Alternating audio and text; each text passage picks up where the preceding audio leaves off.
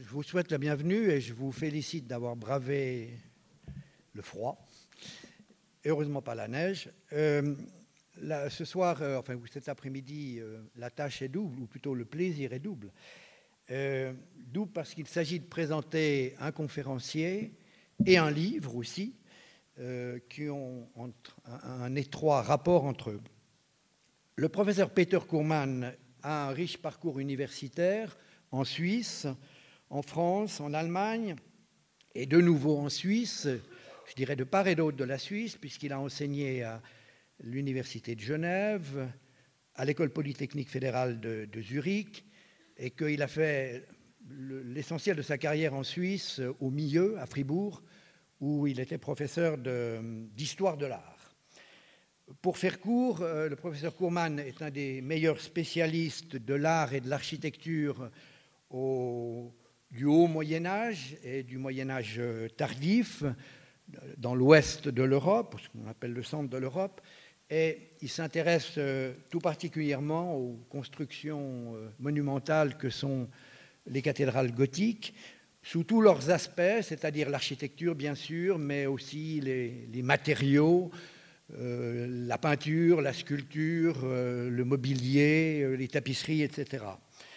C'est également un, spécialiste renommé dans un domaine extrêmement délicat, qui est euh, celui de, l'entretien et de la restauration des monuments. Vous savez que les théories varient avec le temps et que les positions sont souvent euh, ardemment défendues par les uns et les autres, elles sont diamétralement opposées. Autant dire qu'il était admirablement placé pour diriger et coordonner euh, le livre sur la cathédrale Notre-Dame de Lausanne, euh, dont, euh, qui vient de paraître et dont le, projet a pris forme récemment au cours de l'année Pierre Viret et qui, une fois n'est pas coutume, a obtenu de la part de l'État de Vaud un soutien financier important. cet ouvrage est sorti de presse il y a une quinzaine de jours. Peut-être que certains d'entre vous ont eu le plaisir de ce bel ouvrage, de l'avoir entre, entre leurs mains. Euh, je tiens à signaler qu'il ne vaut pas seulement par la qualité des textes, mais aussi par une série de photographies euh, extrêmement impressionnantes de la part de Jérémy Birer, qui est photographe et qui a, fait euh, plus de 200 photos, qui rendent ce livre plus passionnant encore. Par ailleurs, une vingtaine de, spécialistes suisses et étrangers ont collaboré à ce livre, dont le propos est de situer la cathédrale euh, non seulement dans l'histoire de l'architecture, euh, construction de la cathédrale qui s'est étalée sur, sur près d'un siècle, de la situer non seulement dans l'histoire de l'architecture, mais aussi dans l'histoire de l'art et l'histoire des idées. Alors si j'en crois le titre de la conférence du professeur Kourman, nous allons précisément avoir une illustration de cette volonté d'intégrer la construction de Notre-Dame de Lausanne dans un cadre européen. Je vous donne la parole.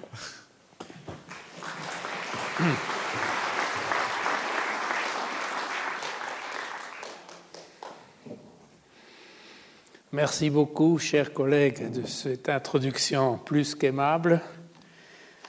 Mesdames, Messieurs, la cathédrale de Lausanne, son portail peint, ses vitraux, son mobilier, est-ce que tout n'a pas déjà été dit? En effet, le sujet est loin d'être vierge.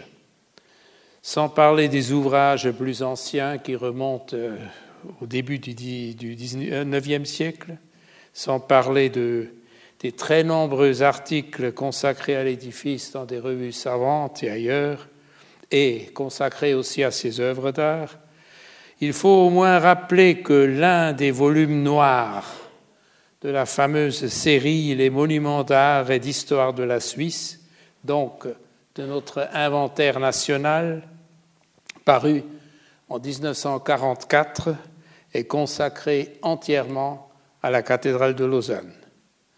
D'autre part, les grandes manifestations culturelles organisées en 1975 à l'occasion du septième centenaire de la consécration de l'édifice ont été couronnées par une publication d'un ouvrage très substantiel, La cathédrale de Lausanne, auquel plusieurs auteurs ont contribué. C'est surtout la contribution du professeur Marcel Grandjean à cet ouvrage qui a fait avancer beaucoup nos connaissances sur l'architecture de, euh, de la cathédrale de Lausanne. Pourquoi alors un nouveau livre sur cette cathédrale? Tout d'abord, dans les sciences humaines, comme dans tous les domaines de la recherche, il n'y a jamais un véritable arrêt. Même si un sujet semble avoir été traité à fond, la façon de voir les choses se transforme et l'approche méthodologique varie, je dirais, d'une décennie à l'autre. Si cela est vrai généralement, il faut souligner que dans le cas de Notre-Dame de Lausanne, la recherche n'avait pas encore répondu à toutes les questions importantes. La faute, si j'ose dire, en est au monument lui-même, qui se révèle comme un cas particulièrement complexe. N'oublions pas que la pénurie habituelle des sources écrites au Moyen Âge rend la tâche de l'historien extrêmement difficile. Les Bernois y ont ajouté en détruisant la totalité des sources liturgiques de la cathédrale de Lausanne à l'époque de la Réforme. Ceci concerne évidemment aussi bien la reconstitution du déroulement des travaux de construction, en d'autres termes la chronologie de l'édifice, que sa fonction liturgique, ainsi que sa valeur symbolique pour les instances ecclésiastiques et politiques de l'époque de la construction. Mon but, très modeste, lors de cette conférence est double. Je me bornerai à la cathédrale actuelle. La discussion des édifices antérieurs est l'objectif des archéologues qui ont interprété à plusieurs reprises et souvent d'une façon controverse les données que les fouilles effectuées de 1909 à 1912 ont mises à jour. Pour ce qui est de la cathédrale gothique, je voudrais d'une part résumer l'essentiel de l'état actuel de la recherche au sujet de l'histoire de la construction tel que le reflète l'ouvrage qui vient de paraître. D'autre part, je voudrais mettre en relief la place qu'occupe le message iconique du portail peint de la cathédrale de Lausanne dans l'histoire de la sculpture gothique. Géographiquement parlant, la cathédrale de Lausanne est certes située à la périphérie de la zone créatrice qui a fait naître le gothique. Le bassin parisien, dans le sens le plus large, c'est-à-dire l'île de France, la Champagne, la Picardie méridionale et la partie septentrionale de la Bourgogne, ou plus exactement le Sénonais et l'Auxerrois. Voilà le noyau central de la créativité qui amène l'expression artistique et architecturale vers le gothique. La cathédrale de Lausanne, loin de toutes les régions que je viens de nommer, est-elle pour autant un phénomène périphérique? Si la cathédrale de Lausanne était située en France et non pas en Suisse, on en ferait certainement plus grand état dans les manuels et les ouvrages de synthèse de l'histoire de l'art au moins. Ainsi, le dernier grand livre sur l'architecture gothique en France, celui de Robert Soukal et de Dieter Kimpel, paru chez Flammarion en 1990, la cathédrale de Lausanne ne figure pas, parce qu'elle se trouve hors des frontières de la France moderne.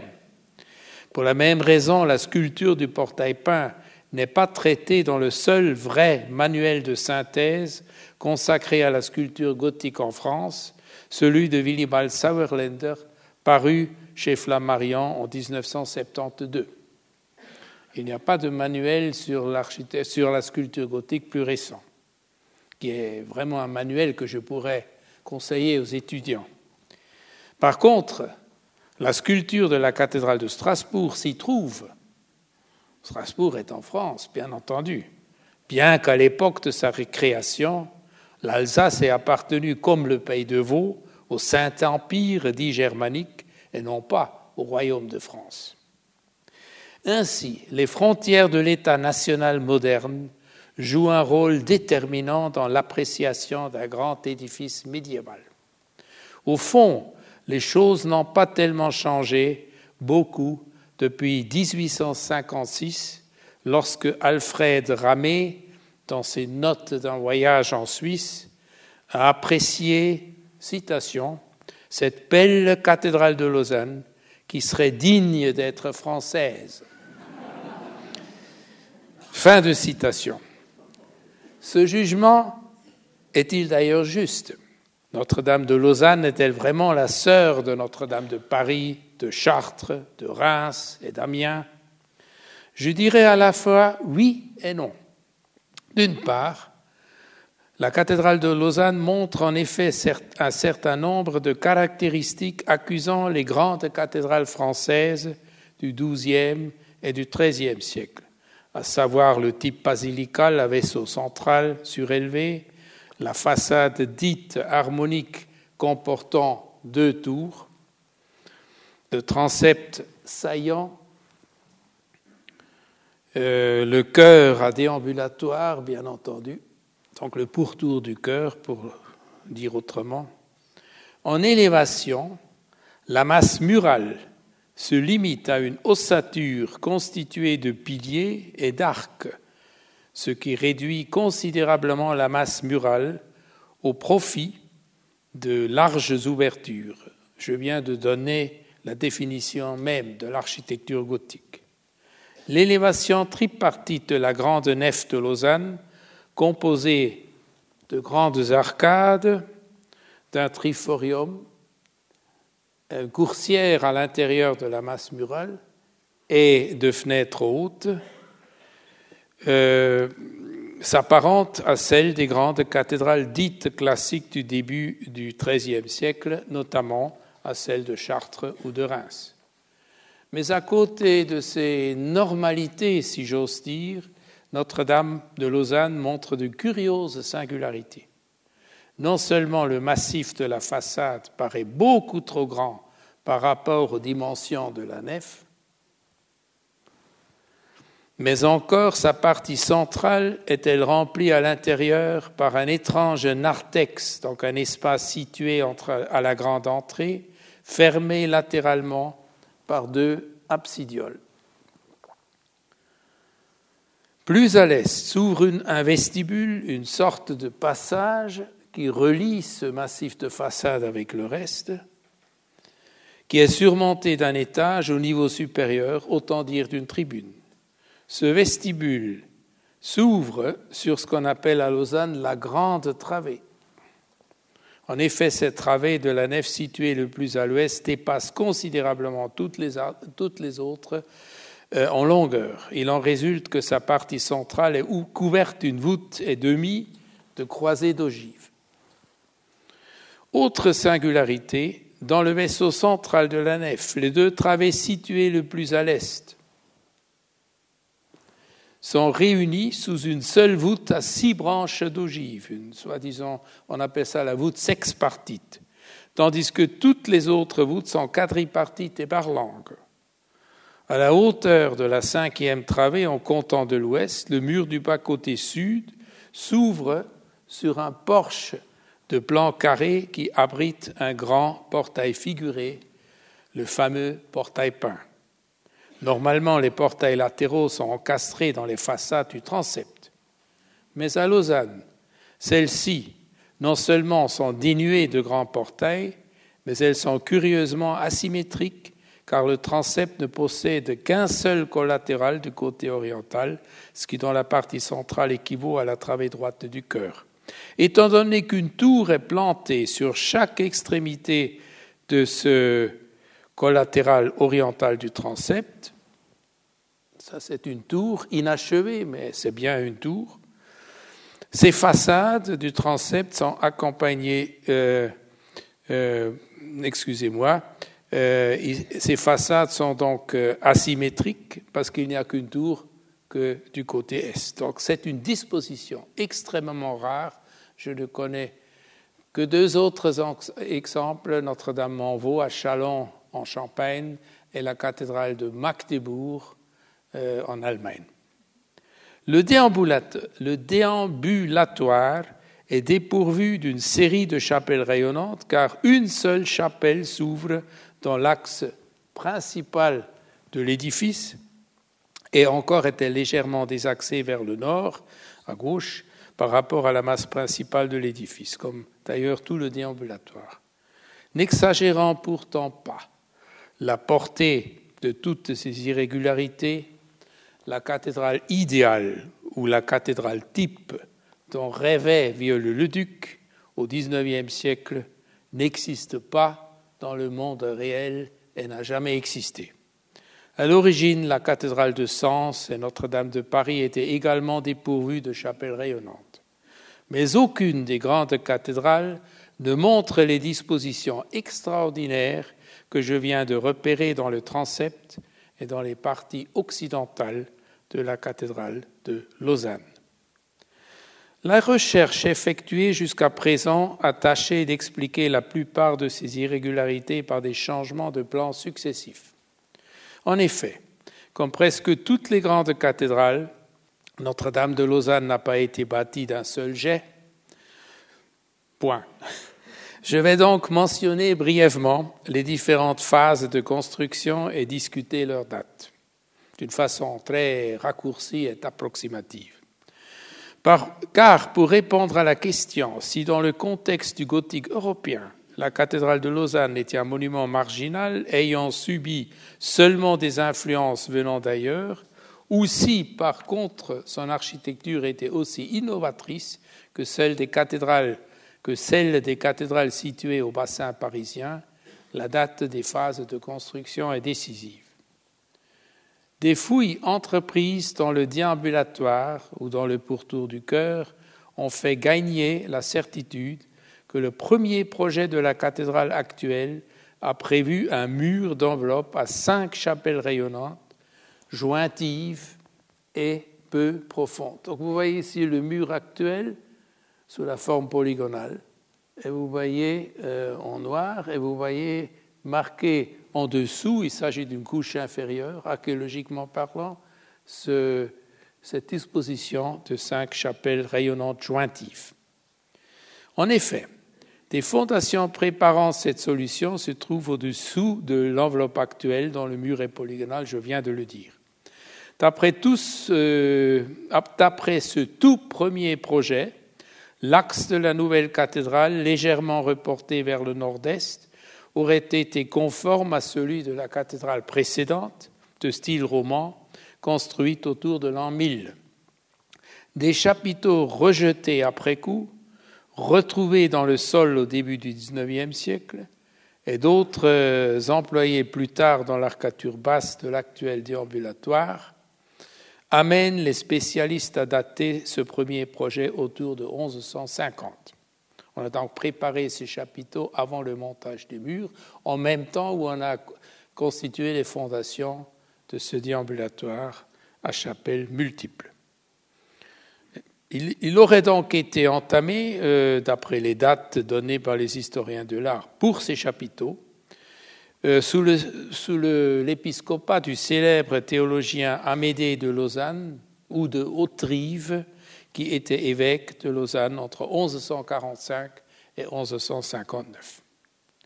Si le projet d'une série contiguë de chapelles rayonnantes date du milieu du XIIe siècle, il s'agit d'un fait remarquable, car les chœurs romans à déambulatoire ne connaissent que des chapelles espacées Or, les chapelles contiguës, comme vous les voyez ici, apparaissent seulement dans les années 1130 à 1150 aux premiers édifices gothiques à Saint-Germain-de-Fly, Saint-Denis, à Noyant et à Senlis. Je vous ai mis le plan de Senlis à côté.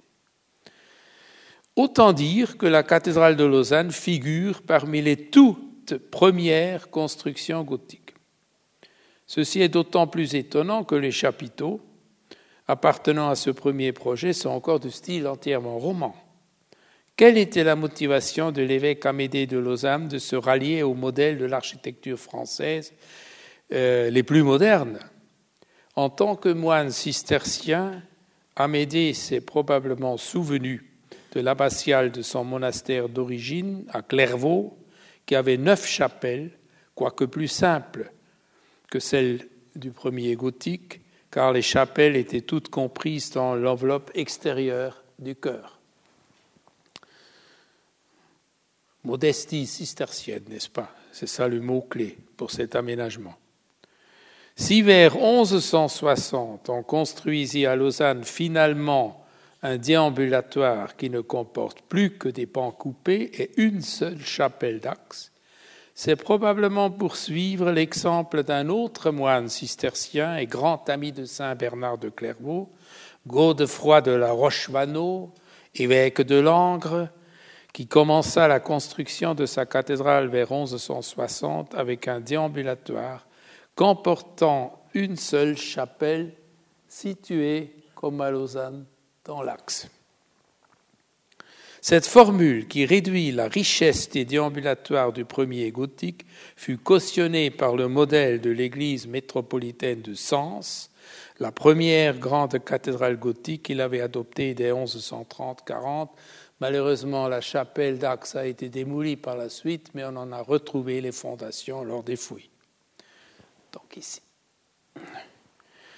Malgré les pilastres cannelés, à l'entrée de la chapelle axiale de Lausanne, encore un autre euh, élément roman qui appartient à la tendance antiquisante remontant au modèle de la cathédrale de Langres. Donc vous voyez des exemples de ces pilastres cannelés à la romaine.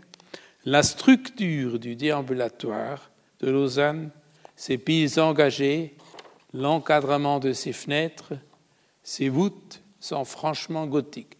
Évidemment, j'ai choisi pour la grande majorité les images nouvelles qui ont été faites par Jérémy Birer, le photographe, pour le livre qui vient d'être édité. Donc, le déambulatoire, en principe, est franchement gothique. Cette remarque vaut également pour l'extérieur, comme le prouve l'appareil des murs qui est absolument homogène. Le mur d'enveloppe du chœur a été monté d'un seul tenant. Autant dire que les contreforts et les arcs-boutants font partie intégrante de euh, cette euh, campagne de construction. Au-dessus de leur premier glacis, les contreforts se rétrécissent avant de servir d'appui à la culée de l'arc-boutant. Donc ici, il y a un rétrécissement, comme vous voyez. C'est peut-être pas grand-chose, mais on rencontre cette disposition dans l'architecture gothique du nord-est de la France, notamment à l'abbatiale de Braine, aux confins de la Picardie et de la Champagne, près de Soissons, où elle apparaît pour la première fois aux chapelles du chœur construites vers 1190 seulement. L'exemple de Lausanne, remontant aux années 1160, est beaucoup plus ancien. C'est donc notre cathédrale offrant le tout premier exemple de contrefort rétréci qui a influencé l'architecture gothique en France, au moins pour ce détail. D'après le système chronologique établi par Alain Ville dans l'ouvrage récemment publié, c'est la troisième campagne de construction entreprise entre 1160 et 75 environ qui a conditionné la disposition de la grande masse de l'actuelle cathédrale de Lausanne. Voilà le résultat de cette troisième campagne. Ce n'est qu'à partir de cette date qu'on oriente l'édifice sur un nouvel axe principal reporté légèrement vers le sud-ouest par rapport à l'ancien projet. On ignore la cause de cette décision. Aurait-on réorienté la cathédrale afin que le nouvel édifice ne s'approche pas trop au palais épiscopal situé au sud-ouest de la cathédrale? C'est possible, bien qu'on n'ait pas encore projeté, dès les années 1160, un massif occidental aussi grand que l'actuel, dépassant largement l'alignement des bas-côtés. L'élévation du projet, conçu dans les années 1160, correspondait plus ou moins aux données architecturales finalement réalisées. Mais les fouilles ont fait apparaître dans le bras nord du transept les fondations d'un contrefort d'axe à l'extérieur et un support médian à l'intérieur. Ces vestiges indiquent un projet de tribune béante au du transept à la manière des grandes églises de pèlerinage. Donc vous avez ici en B l'élévation exécutée avec un portail dans le bras nord du transept. Ça, c'est ce qui a été exécuté finalement. Or, ce qui a été projeté, c'est ça un mur comportant dans l'axe non pas un portail mais un contrefort et à l'intérieur du bras du transept une pile au même endroit. Donc ça nous euh, rappelle les dispositions dans les grandes églises de pèlerinage, genre Saint-Jacques de Compostelle, genre Saint-Cernin de Toulouse, Conques, etc. Et nous retrouvons cette formule dans une des cathédrales du premier gothique, en Picardie, dans le transept nord de la cathédrale de Lan, que je vous montre à côté. Vous avez cette disposition prévue à Lausanne, vraiment réalisée et existant encore maintenant. Cette partie surélevée dans le transept aurait représenté non seulement un souvenir formel aux grandes églises de pèlerinage de l'Europe, mais elle aurait pu fonctionner comme sanctuaire surélevé, comme c'était le cas à Lan, réservé aux pèlerins affluents à la cathédrale de Lausanne. Car il ne faut pas oublier que Notre-Dame de Lausanne était un centre de pèlerinage d'une importance européenne, focalisé sur une statue miraculeuse de la Vierge. Nous y reviendrons. Mais le projet de la tribune fut abandonné aussitôt qu'on s'attaqua à la construction du transept dans les années 1170. En fin de compte, un centre de pèlerinage situé en hauteur était considéré comme étant peu praticable. Il faut surtout penser aux gens âgés et aux malades. Voici donc euh, cette chapelle surélevée dans le bras nord du transept de Lausanne, qui, d'après cette théorie, serait le seul, le seul restant, le seul élément vraiment exécuté de ce centre marial surélevé dans le bras nord du transept. Malgré quelques modifications postérieures, dont l'abandon de la tribune du transept est une des plus importantes, le chantier de Lausanne a considéré le projet conçu dans les années 1160 comme étant définitif, au moins pour les grandes lignes de l'élévation. Voici Lausanne à droite. Je répète que l'élévation est tripartite, comportant des grandes arcades, un triforium et des fenêtres hautes, ces dernières étant pourvues d'une galerie de circulation ressemblant au triforium au-dessous, donc un chemin de circulation à l'intérieur. Il y a plus de 60 ans, mon maître à l'université de Bâle, Hans Reinhardt, a affirmé le premier que cette galerie supérieure est d'inspiration anglaise. En effet, personne ne pourrait nier que ce passage intérieur, placé au dernier étage, est un élément qu'on voit dans la plupart des grands édifices de premier art gothique anglais. Dans l'architecture gothique du continent, ce passage apparaît pour la première fois à Lausanne. Si l'arcature tripartite, il s'agit d'un triplet échelonné, donc un grand triplet au milieu, délimitant le passage du côté du vaisseau central, se rallie complètement au modèle anglais. Ceux-ci, par contre, comportent tous des tribunes au lieu d'un triforium. Il y a une seule exception à cette règle, vous la voyez ici à gauche, les parties orientales du chœur de la cathédrale de Canterbury, Canterbury construite de 1179 à 1184 par l'architecte Guillaume Langlais, Wilhelmus nomine, Anglus natione, comme l'appelle le chroniqueur Gervaise, sont pourvus d'un triforium, un vrai triforium, donc une galerie étroite de circulation. Ces parties orientales de Canterbury, c'est-à-dire le chevet appelé Trinity Chapel, ressemblent beaucoup à l'élévation lausannoise. Ceci pose un problème de chronologie, car d'après la datation avancée récemment par Alainville, l'élévation lausannoise réalisé pour la première fois dans le transept, car le cœur ne montre pas encore le passage à l'ancêtre tripartite. Vous voyez le cœur, vous voyez le transept. Donc, cette disposition arrive pour la première fois dans le transept, mais dès les années 60, c'est ça le problème.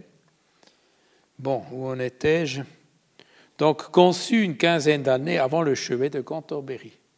Ce n'est pas impossible si l'on considère que le premier architecte de la cathédrale de Canterbury, appelé Guillaume lui aussi, était d'origine française. Il venait du chantier de la cathédrale de Sens, une des plus importantes manifestations du premier art gothique.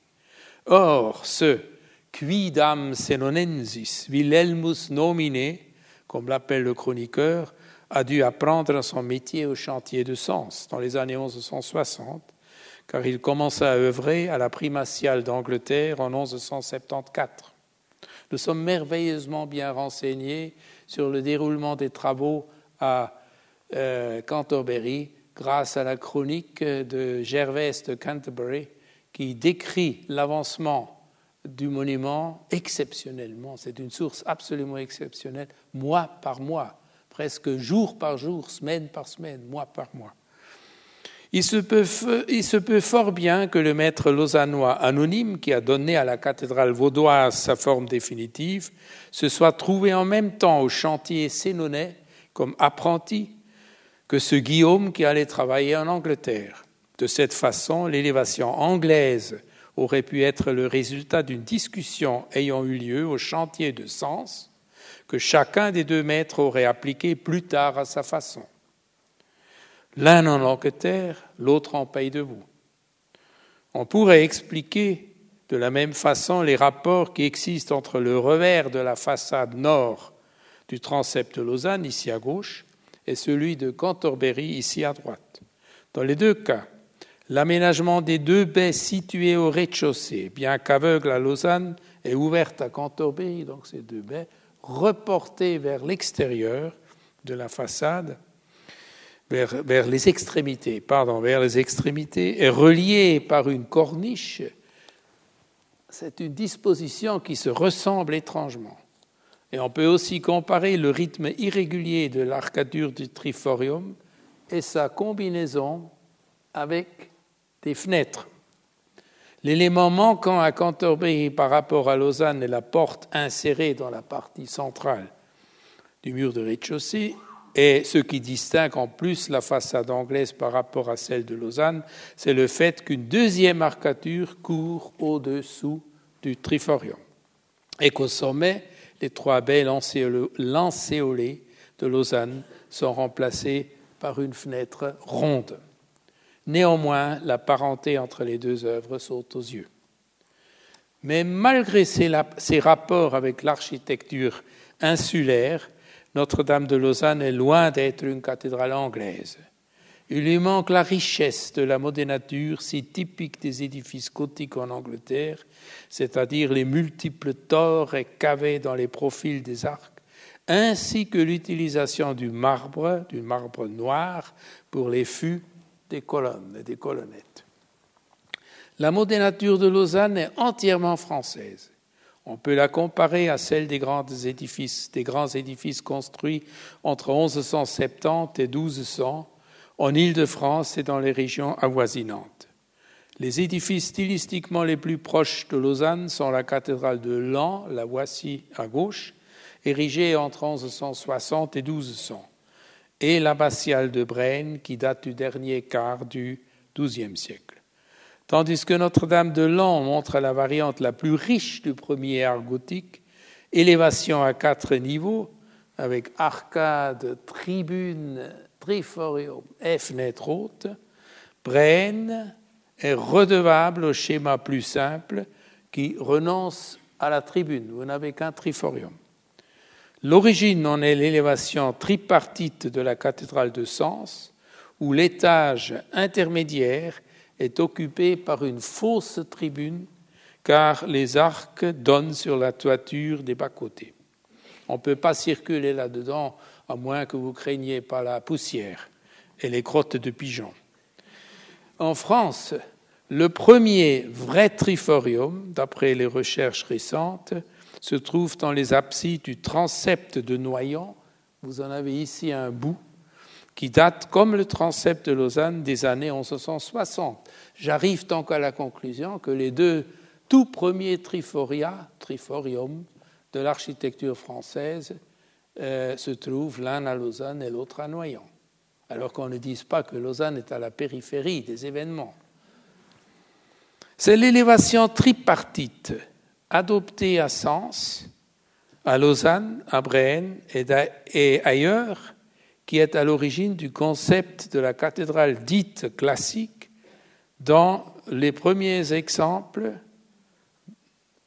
sont Notre-Dame de Chartres et la cathédrale de Soissons. Je vous montre ici Chartres, érigée à la fin du. La construction à Chartres commence en 1194.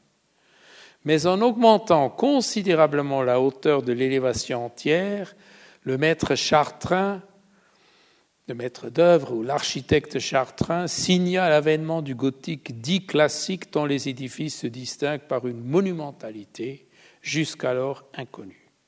Ainsi, les fenêtres hautes ne se limitent plus à la hauteur des voûtes, comme c'est le cas à Lausanne. Vous voyez, les fenêtres dépassent beaucoup euh, le niveau des voûtes vers le bas. Et dans tous les édifices du premier gothique, c'est le cas. C'est donc l'image que vous voyez ici à Lausanne qui représente le, euh, le gothique avant Chartres. Non seulement l'architecte Chartres abandonna la tribune au profit d'étages beaucoup plus élevés que ceux qu'on connaissait avant, mais il renonça aussi à l'alternance des supports fréquemment utilisés au XIIe siècle. Qu'est-ce que c'est? Ce système réunit deux travées sous une voûte sexpartite dont l'aménagement résulte d'une séquence de piles dont une sur deux est plus faible. Ainsi, la nervure intermédiaire de la voûte, placée perpendiculairement à l'axe de l'édifice, repose sur les piles dites faibles, bien qu'il s'agisse de grosses colonnes monumentales. tandis que les piles fortes, représentant normalement, des supports composés de plusieurs colonnettes, comme c'est le cas ici à, Sens, donnent naissance aux arcs doubleaux et aux nervures posées diagonalement. À Lausanne, le maître des années 1160 a prévu ce système pour toute la nef, comme le montre la travée double à l'extrémité orientale du grand vaisseau qui est la plus ancienne de la nef, celle-ci. Car la construction se déroulait, comme toujours, d'est en ouest. À partir de la travée suivante, vers l'ouest, on abandonna ce système alternance de support. Les piles faibles furent doublées, littéralement doublées, par une deuxième colonne et des voûtes à simples croisées de nervures furent installées partout. Il n'y a donc qu'une seule voûte sexpartite.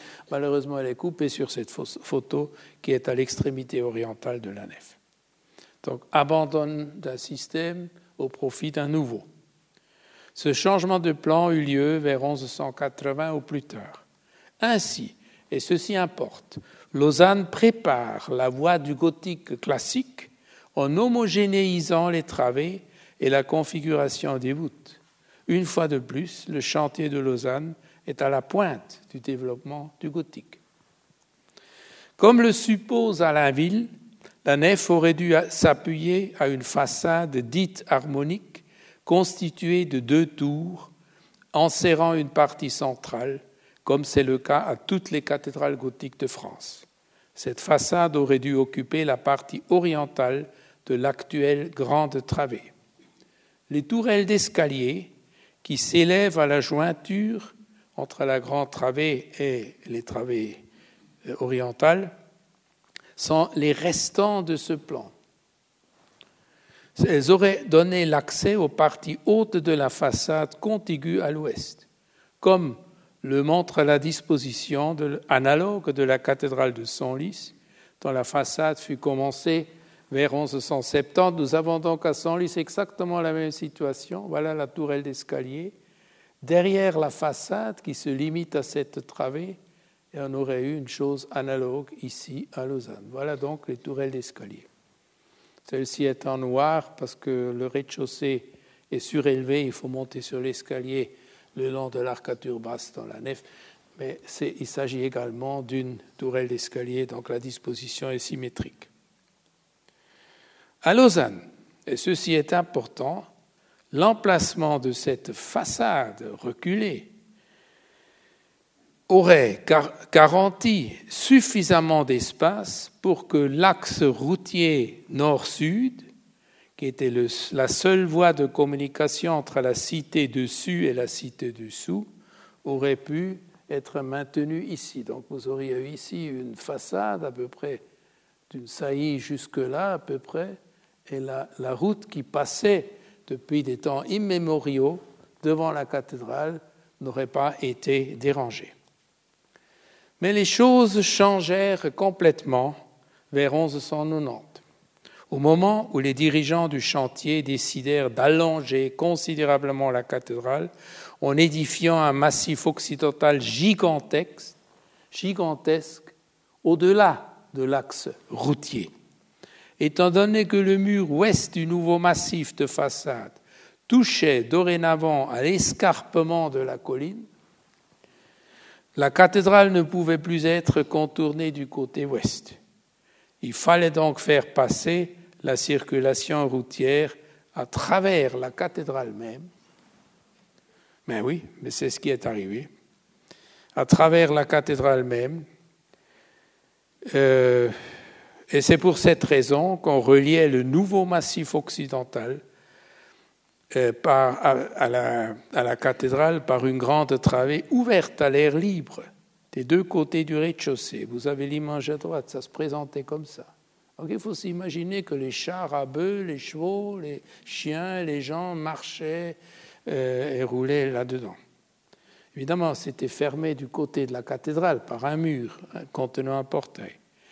Au-dessus de ce passage routier, couvert vers le haut, d'une voûte à croisée de nervures, que vous voyez ici sur l'image à droite, euh, une grande tribune faisait pour ainsi dire le pont, ici en hachure, entre le massif occidental à l'ouest et la cathédrale à l'est. Ce n'est qu'au début du XVIe siècle que ce, que ce passage fut supprimé lorsqu'on construisit les murs latéraux du rez-de-chaussée de la grande travée.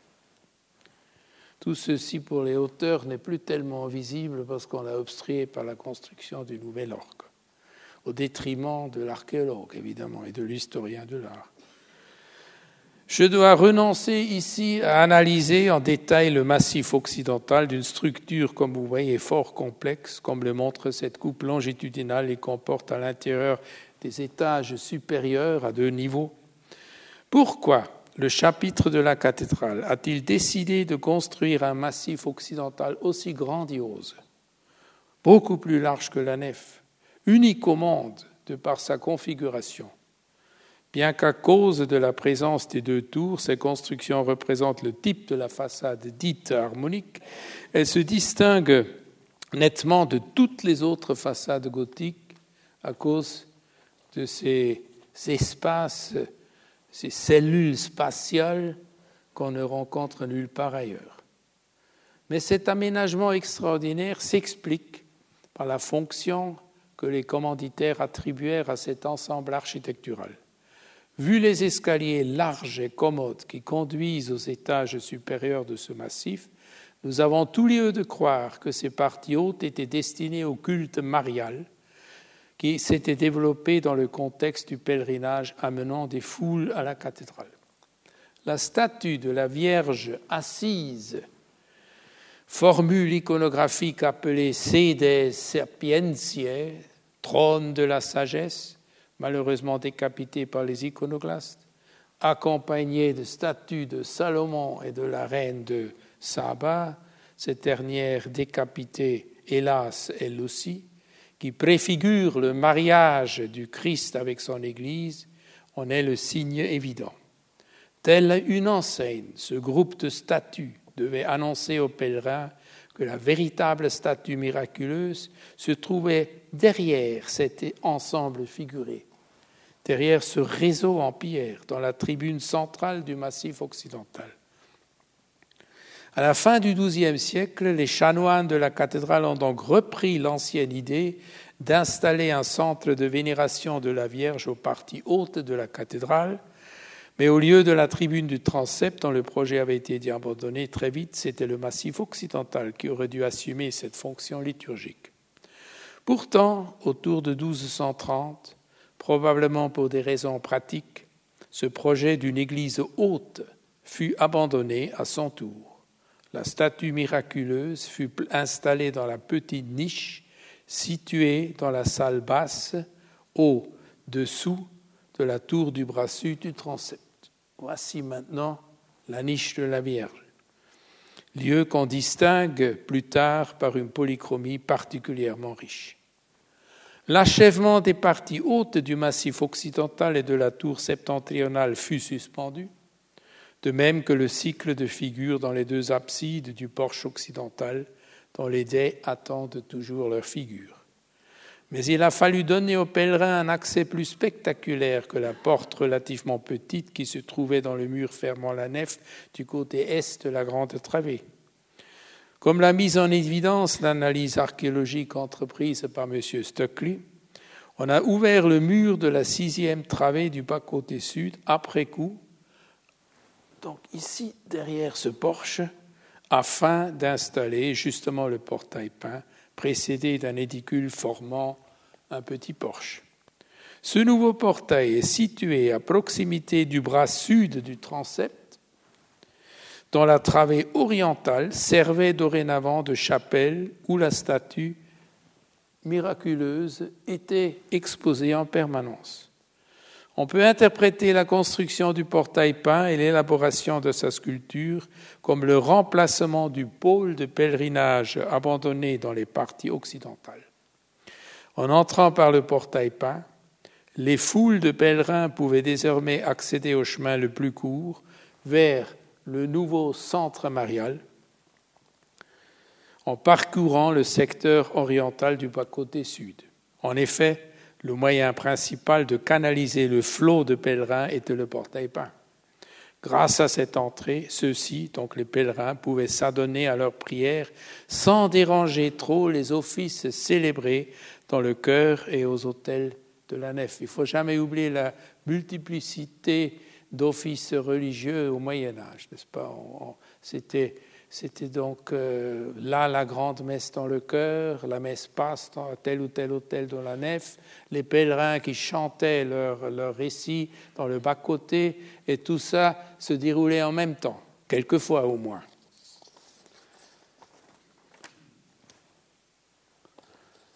La formule du couronnement de la Vierge du portail peint est tout à fait adéquate à une entrée destinée essentiellement à servir le culte marial, se déroulant à l'intérieur de l'édifice, car ce thème iconographique symbolise les fiançailles du Christ avec son Église. Selon cette doctrine, la Vierge s'identifie à l'Église. Il s'agit d'un des thèmes iconographiques les plus appréciés dans la sculpture française des XIIe et XIIIe siècles, et même au-delà. Le prototype se trouve à Sainte-Marie du Trastevere à Rome, dans la grande mosaïque de l'abside, commanditée par le pape Innocent II vers 1140, montre le Christ et sa mère assis sur le trône, sur le même trône, c'est ça qui importe. Marie placé à droite du Christ et entouré de son bras droit, porte déjà la couronne. Dans le livre ouvert que le Christ tient dans les mains, dans la main gauche, on peut lire Veni electa mea et ponam in te tronum meum. Viens, ô fiancé, et siège à ma droite. Cantique 4, verset 8. Psaume 110, verset 1, Psaume 131, verset 11.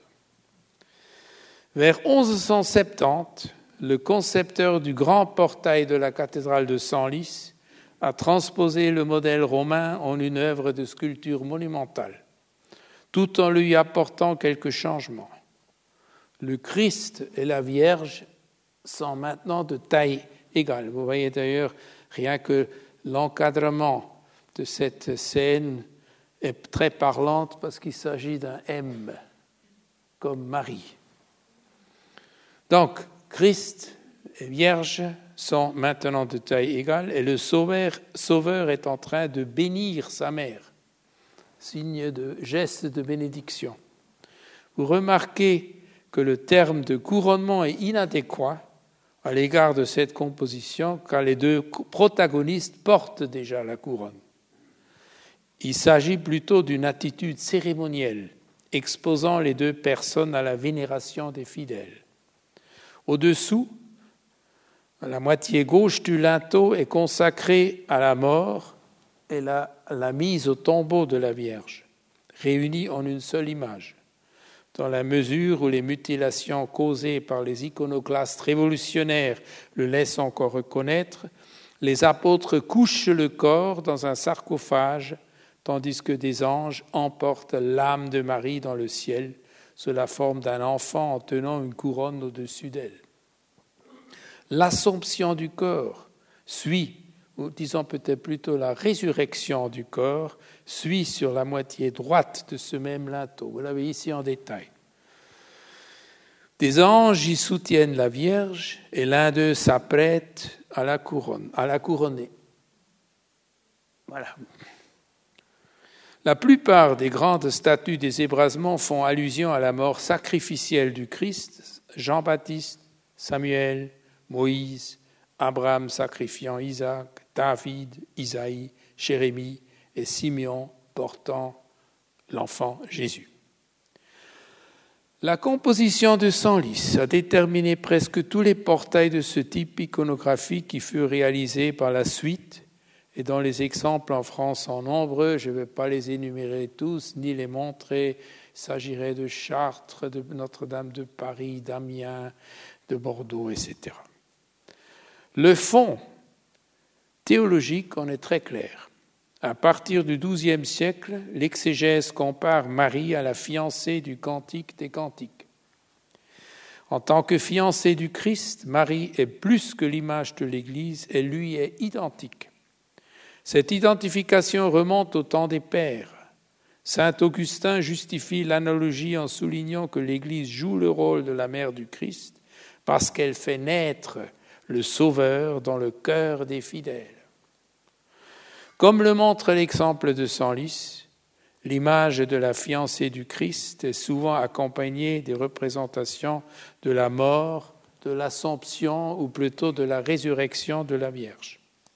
La source littéraire en est un texte qui remonte au IVe siècle, le Transitus Mariae d'un auteur désigné sous le nom de Pseudomélito, pseudomélite de Sardes. Les premières figurations conservées dans l'art byzantin, aussi bien que dans l'art occidental, de la mort de la Vierge entourée d'apôtres remontent au Xe siècle. C'est dans cette tradition qu'ont puisé le maître de Santa Maria in Trastevere à Rome et le maître de Senlis et ses successeurs pour la configuration des scènes aménagées sur les linteaux.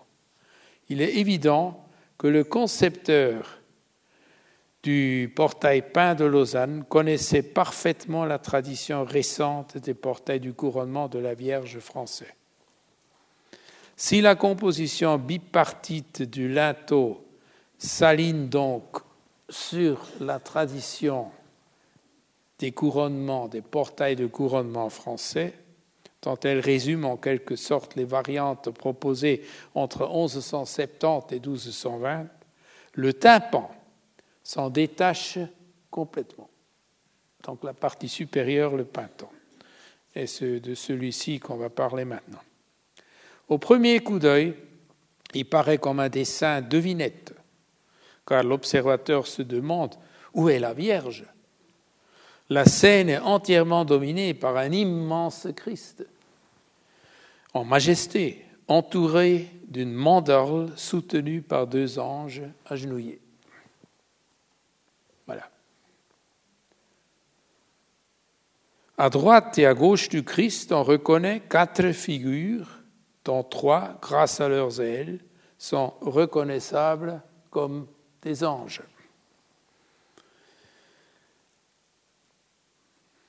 Marie n'est pas plus grande que ces derniers, que les anges. Elle est placée à droite du Christ. La voici.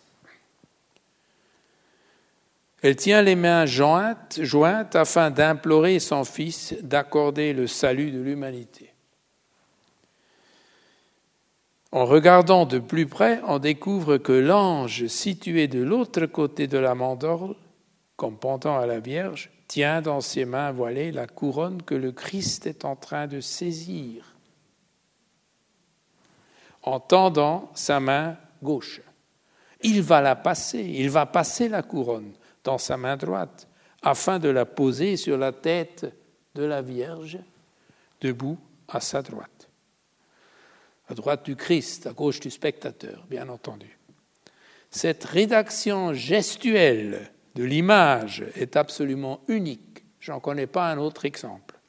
En effet, parmi toutes les représentations de ce type iconographique, l'exemple de Lausanne est le seul à montrer l'action du couronnement non pas le résultat, qui est en train de se dérouler devant les yeux du spectateur et dont le protagoniste déterminant est le Christ et personne d'autre.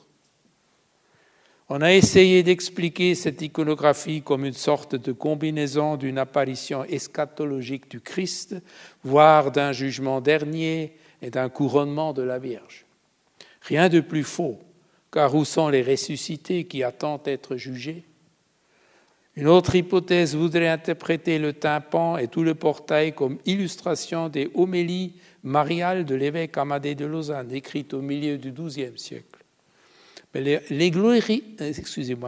les glorifications de la Vierge rédigées par ce dignitaire sont trop générales pour expliquer les singularités du programme lausannois.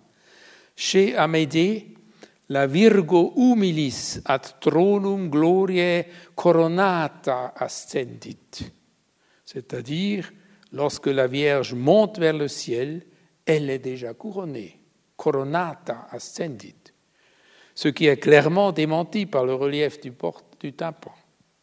Le verset 10 du psaume 44 se prêterait bien mieux comme base textuelle de celui-ci, de, de l'image astitit regina ad extris tuis investitu de aurato circumdata varietate.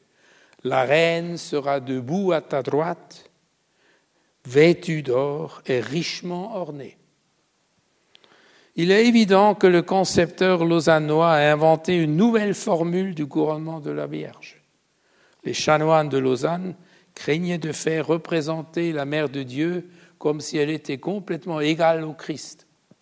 Cette réticence avait une raison théologique. Tout au long du XIIe siècle, les théologiens se disputaient au sujet de la question à savoir si la Vierge était exempte du péché originel dès sa conception ou non. En effet, comme l'écrivit Bernard de Clairvaux, si Marie avait eu ce privilège, elle n'aurait pas eu besoin de la rédemption accompli par le sacrifice du Christ quand même.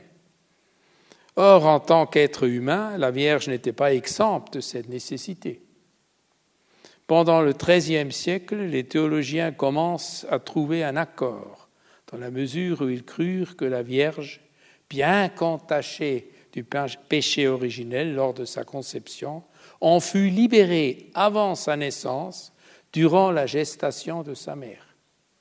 Il est intéressant à savoir, de savoir que Bonaventure, encore, tout comme Bernard de Clairvaux, l'un des plus fervents mariologues de l'histoire quand même, refusait d'accepter la doctrine de l'Immaculée Conception de la Vierge, et celle-ci, comme on le sait, ne fut promulguée comme dogme qu'en 1854 par Pie IX. Bien que cela ne soit pas attesté par des sources écrites, il est quasiment certain qu'au sein du chapitre lausannois, une majorité des chanoines partageait les réticences d'un Bernard de Clairvaux ou d'un Bonaventure à l'égard de la doctrine de l'Immaculée Conception.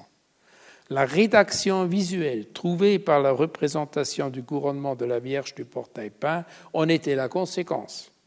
Marie, tout en étant la mère de Dieu, est le prototype de l'Église, est relégué en second rang par rapport au Christ, dont l'honneur, comme le disait Bonaventure, devait être sauvegardé.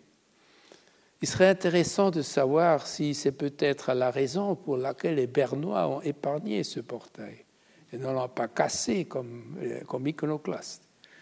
Est-ce qu'ils étaient assez euh, instruits pour connaître ces nuances? J'ai des doutes, mais ça serait peut-être une raison.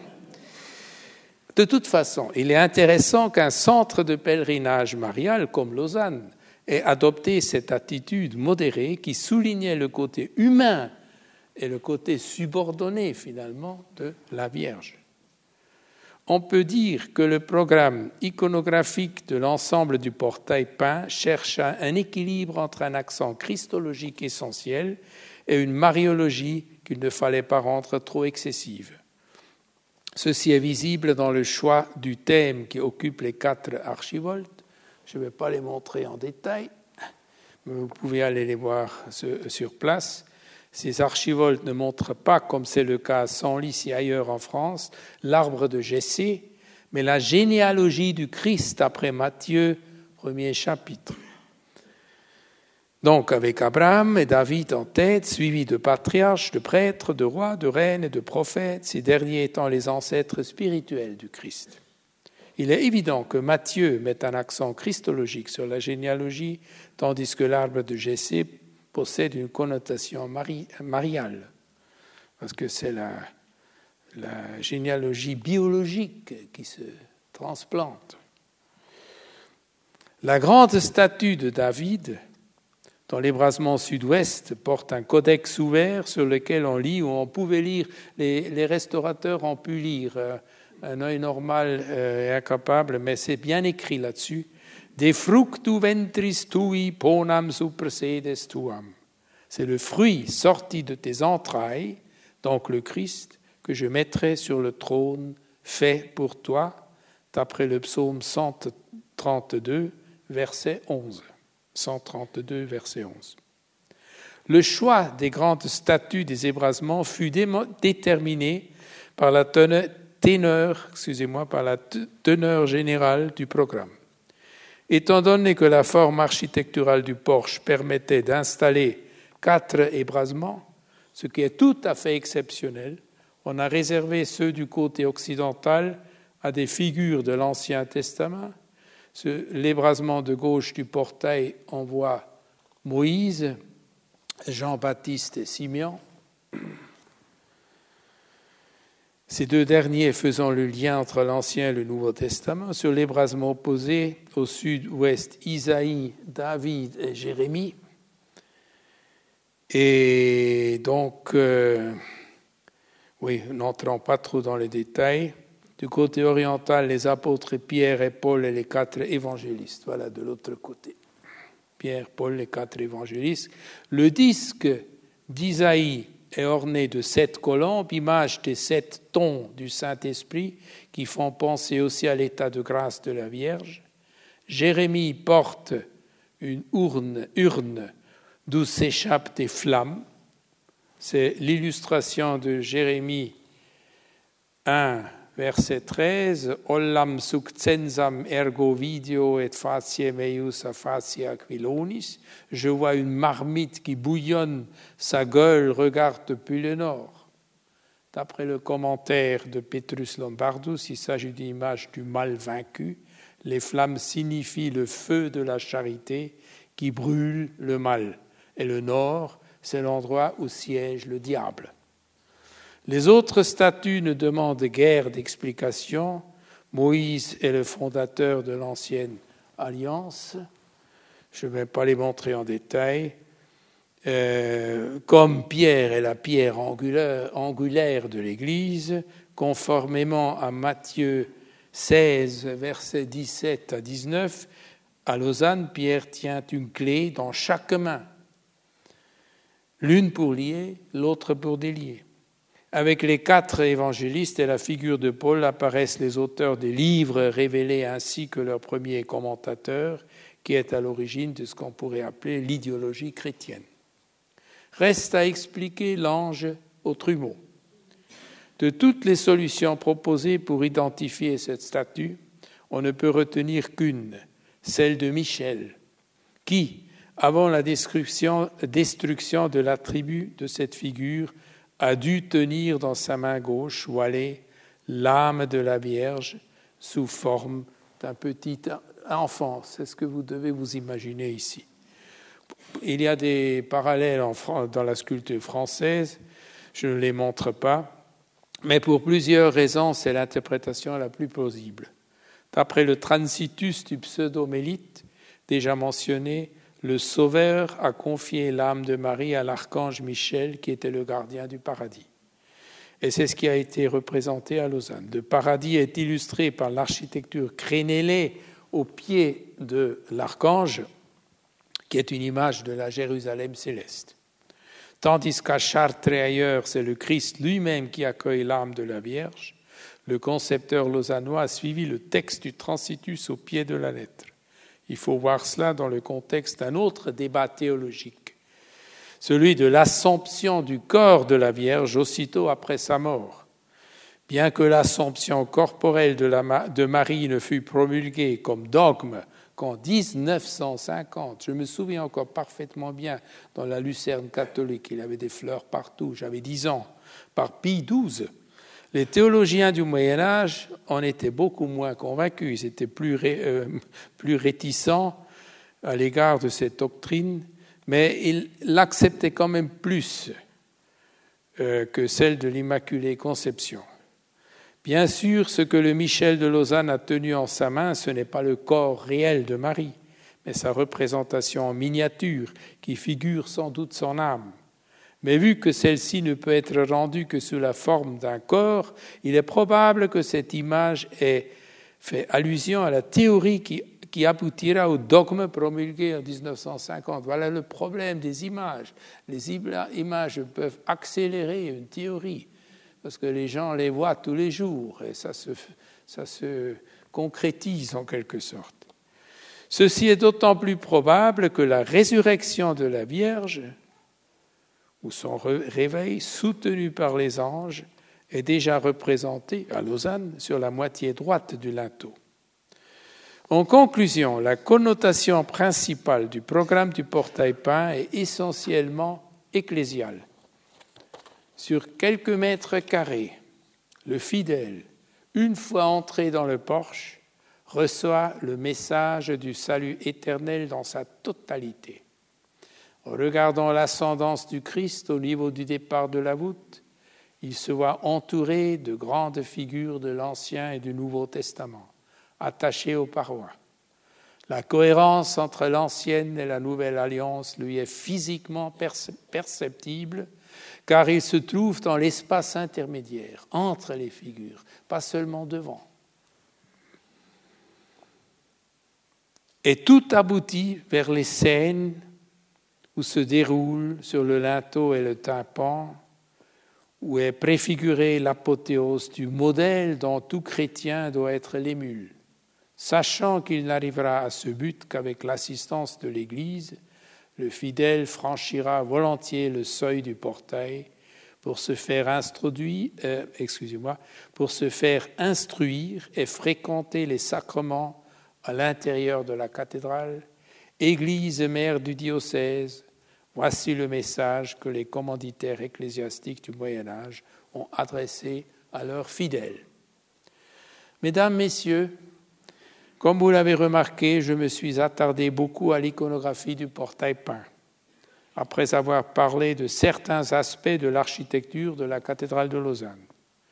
Cela ne me laisse malheureusement plus le temps d'évoquer d'autres éléments de la cathédrale de Lausanne aussi importants ses tours, sa splendide rosace, qui est l'image chrétienne du temps et du monde, son mobilier, les restaurations ayant eu lieu au cours des siècles, les stalles, notamment les fragments de celles du XIIIe siècle, qui restent invisibles depuis des décennies, de sorte que j'exprime le vœu qu'on les réveillera bientôt de leur sommeil dans le dépôt mais vous pourrez prendre connaissance de tous ces aspects de la cathédrale et de bien d'autres encore en consultant le livre qui vient de paraître. En revenant à la question formulée par le titre de cette conférence, je voudrais affirmer que la cathédrale de Lausanne appartient bien au cercle des premières grandes cathédrales gothiques de la France, bien qu'elle fût créée en dehors du foyer de l'architecture gothique.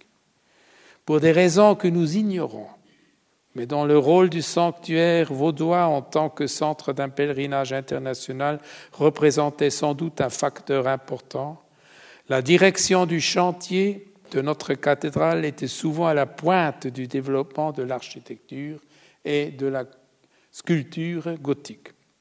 Si la cathédrale de Lausanne montre des caractéristiques absolument extraordinaires, celle-ci, loin d'accuser une attitude provinciale, trahissent un esprit innovateur qui était à la recherche des formules répondant parfaitement à la fonction liturgique de chaque partie de l'édifice et à l'instruction pastorale assumée par les images.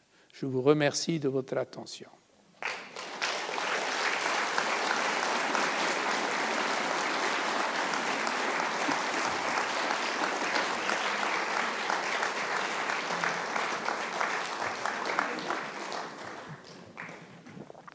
Vous remercie beaucoup pour cette magnifique conférence.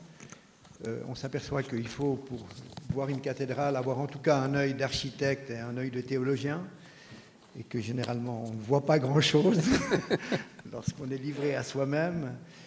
Euh, je vais vous donner la parole dans la salle pour poser des questions. Je voulais signaler avant cela que le livre sur Notre-Dame de Lausanne est, est, en vente et que vous pourrez l'acquérir, euh, si vous le souhaitez, à la sortie de cette salle mais vous le trouvez aussi en, librairie, mais vous avez l'occasion de le lire ici.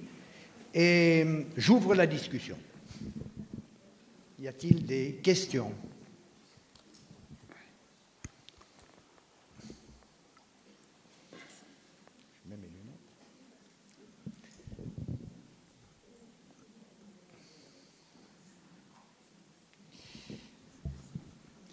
J'aimerais vous demander une comparaison avec les autres cathédrales gothiques de Suisse.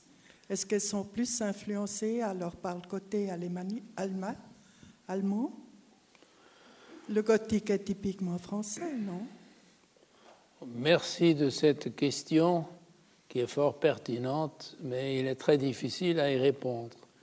Euh, de toute façon, pour le dire euh, dès le début, il n'y a aucune autre grande église de la Suisse qui se plie autant aux données, aux prototypes français. D'ailleurs, qu'est-ce que c'est qu'une cathédrale De vraie cathédrale, dans le sens ecclésial, liturgique, ou plutôt dans le sens du droit canonique, il n'y en a pas beaucoup en Suisse, à part Lausanne. Par exemple, la collégiale de Berne, Münster, bien que les Bernois disent toujours, euh, lorsqu'il s'agit de traduction de guides et de, livres sur Berne, on, dit toujours la cathédrale de Berne. C'est entièrement faux, c'est une collégiale. Il n'avait jamais d'évêque. Berne était compris comme ville dans le diocèse de Lausanne. Fribourg, Saint-Nicolas est cathédrale depuis 1924 seulement. Il y avait au Moyen Âge la cathédrale de Bâle, qui est une vraie cathédrale, et il y a encore la cathédrale de, Coire, qui est un vrai diocèse remontant au temps paléochrétien. Mais à part ça, il n'y a pas de cathédrale dans le sens vrai du mot, dans le sens euh, ecclésiologique. Euh, pour ce qui est, mais votre question concernait plutôt euh, l'aspect formel, l'aspect iconographique. Alors, faut que je vous dise que les grandes églises de la Suisse s'orientent effectivement euh, sur d'autres axes. Ce n'est pas forcément l'Allemagne. Par exemple, le Großmünster de Zurich, la grande église de Zurich, qui était aussi une collégiale avec des chanoines, un évêque, malgré toutes les, tout l'auto-estimation des Zurichois, il faut leur dire qu'ils n'avaient jamais un évêque. Hein. Euh, donc, euh, euh, c'est curieux, le Grossmünster de Zurich s'oriente exclusivement euh, à la Lombardie. C'est un monument lombard, c'est une, sorte de combinaison de plusieurs églises de Pavia et de Saint-Ambroise de Milan pour les tribunes, n'est-ce pas? Donc c'est vraiment l'axe sud-nord qui joue. Fribourg, là, effectivement, euh, a beaucoup euh, de, parallèles avec certains monuments autour de, créés autour de 1300 euh, dans l'Allemagne du sud-ouest, notamment autour du lac de Constance, mais néanmoins, puisque vous, vous posez ces questions, je vais quand même vous le dire, il n'y a quasiment aucune église dans le monde germanique qui a un triforium. Les Allemands ont systématiquement réfuté le triforium. Cette ouverture du mur au milieu de l'élévation, ça ne leur plaisait pas. Sauf quelques grands monuments qui se rallient à leur tour à la cathédrale française du type français, comme la cathédrale de Cologne, par exemple, ou Notre-Dame de Strasbourg, qui était sur terre d'empire au Moyen Âge. Mais à, part ça, il n'y a pas de triforium en Allemagne. Or, il y en a à Fribourg, tout au long de l'Église. Et c'est quand même un, fait curieux. Alors, moi, je pense, on l'a écrit dans le livre que la Bibliothèque des Arts a édité il y a quelques années, aussi sur Saint-Nicolas de Fribourg. Je pense que c'est pour euh, se mettre, les Fribourgeois ont voulu se mettre à, à égalité avec l'évêque de Lausanne en se disant que ce que la cathédrale de Lausanne là-bas peut faire, nous le faisons autant pour notre paroissial. Ça, je crois. Mais par exemple, le portail de Saint-Nicolas de Fribourg, qui est aussi une grande manifestation de la sculpture, c'est postérieur, n'est-ce pas? Il faut faut pas oublier que euh, avec le début des travaux au milieu du XIIe siècle, fin des travaux au plus tard dans les années 30, euh, autour de 40 au plus tard à Lausanne, par rapport à toutes les autres églises, grandes églises de la Suisse euh, gothique, Lausanne a la priorité chronologique. Bon, Zurich, c'est roman, c'est XIIe siècle, Bâle, c'est XIIe siècle, mais c'est un autre monde. C'est l'architecture et la sculpture romane qui est le grand facteur à ces endroits. Mais par exemple, pour, pour Fribourg gothique, l'église principale n'a pas un couronnement de la Vierge au grand portail, c'est un jugement dernier. Euh, donc, euh, disons qu'à part quelques églises dans la proximité de Lausanne, aussi de l'autre côté du, Léman, et évidemment Saint-Pierre de Genève, euh, qui est primordial, qui se rallie à l'architecture euh, lausannoise en cours de construction, parce que la partie basse de la nef est encore romane, mais la partie haute est déjà gothique, parce qu'entre-temps, il y a eu la construction de la cathédrale de Lausanne. Mais à part cette orbite lémanique, si je me explique comme ça, la cathédrale de Lausanne en Suisse a, a exercé très peu d'influence, quasiment pas. Je dirais que le ping-pong entre les grands chantiers se faisait entre Lausanne et la France bien que situé exterritorialement, si je peux dire, par rapport au gothique, on n'a pas oublié en France le chantier de Lausanne. Il a, dû avoir, à mon sens, un échange permanent entre la France et le chantier de Lausanne. On savait qu'il y a quelque chose d'important ici. Le célèbre Villard d'Honcourt, l'architecte qui voyage de France jusqu'en Hongrie et qui laisse un carnet de dessins daté des années 1230 qui se conserve actuellement à la euh, Bibliothèque nationale de France. Il dessine la rose de Lausanne. Il était sur place. Vessie, la fenêtre, je ne parle pas le vieux français, Vessie, la, la fenêtre rayonde de Lausanne, il écrit, à côté du dessin. Donc, très probablement, il a été sur place. Il était à Combray, il était à Reims, il était à Lens, euh, il était à Chartres, d'où il fait des dessins, euh, et il était à Lausanne. Mais ça en dit long quand même. On n'est pas en province helvétique ici, pour ce qui est de l'architecture gothique. Je ne parle pas du reste. Hein.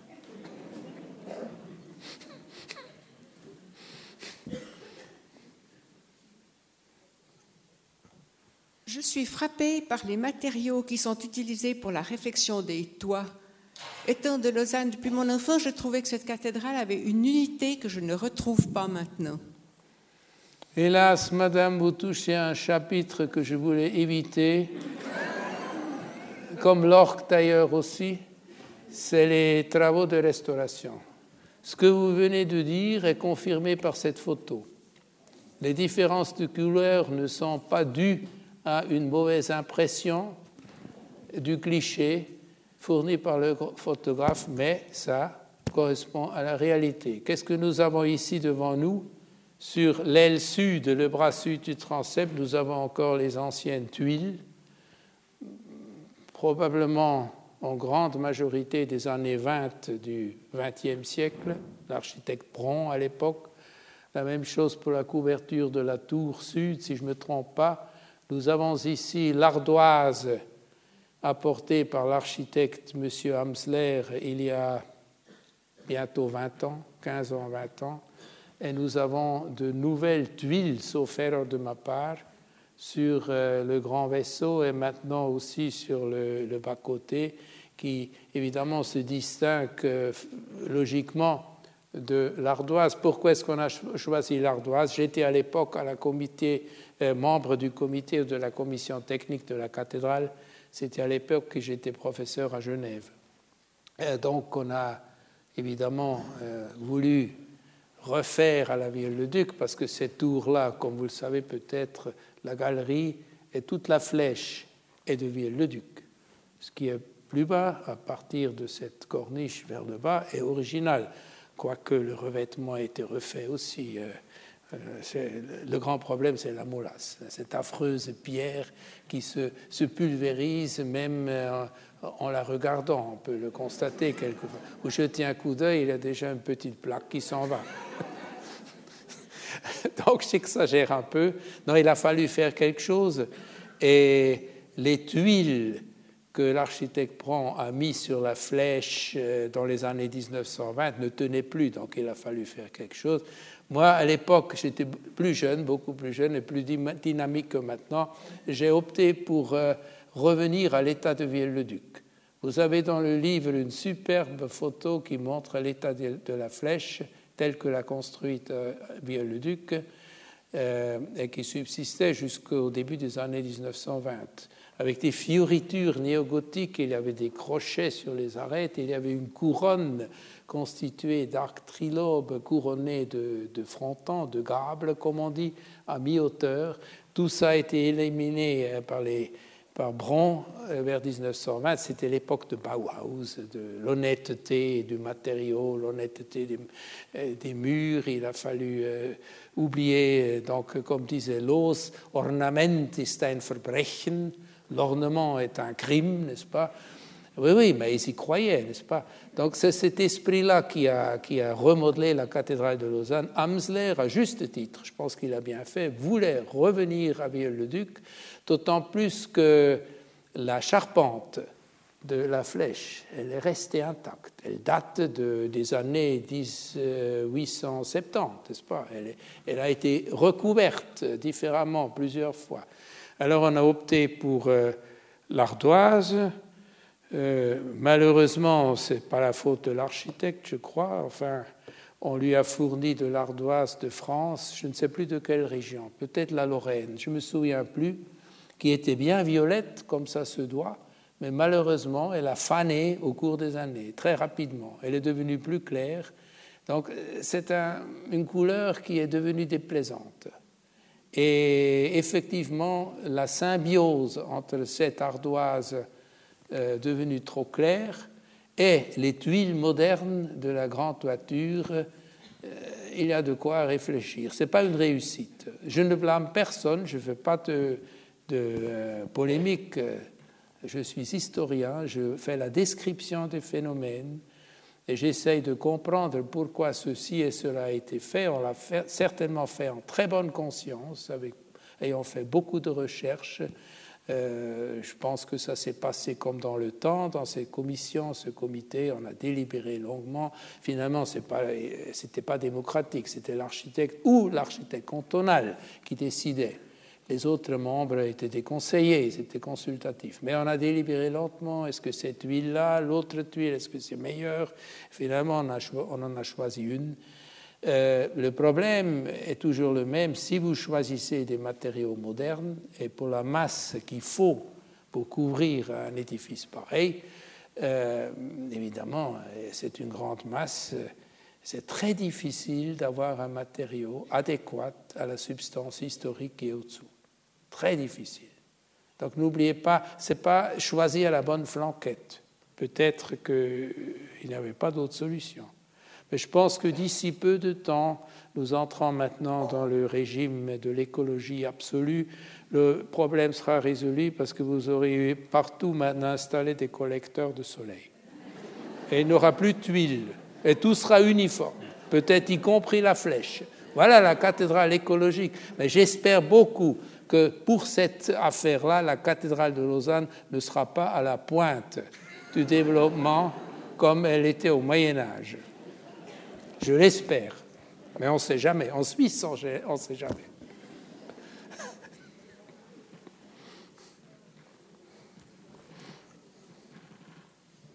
Autre question?